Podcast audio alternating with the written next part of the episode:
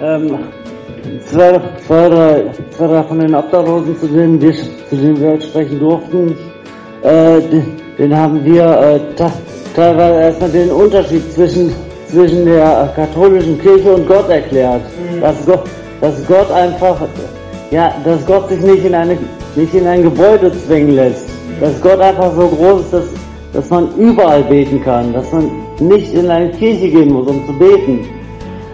Ja, das, ja, und, und was ich auch noch teilen, teilen möchte, ich habe dann ich habe später dann auch noch einen, einen Menschen getroffen, ich kann mich leider nicht an den Namen erinnern.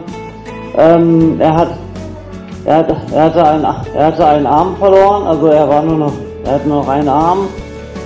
Äh, ja, und er, ja, er, er fragte mich, er fragte mich, ich, ja, ich durfte ihm quasi auch erstmal erzählen, dass, äh, ja, den, den Unterschied zwischen ich durfte heute eigentlich sehr oft den Unterschied zwischen katholisch und äh, Gott erzählen, dass, dass einfach, ja, dass die Kinder, dass allein schon die Kindertaufe nicht biblisch ist, dass so vieles, was die katholische Kirche macht, nicht biblisch ist. Und da habe ich einfach, habe ich einfach bemerkt, dass, dass die Leute, dass die, dass die da erstmal gar nicht drüber nachgedacht haben, dass es auch noch einen Gott gibt, der nicht so ist, wie es teilweise von der katholischen Kirche gepredigt wird.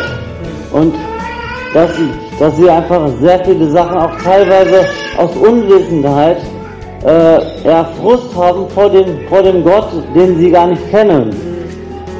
Ja, und das, das wollte ich euch einfach noch mitgeben.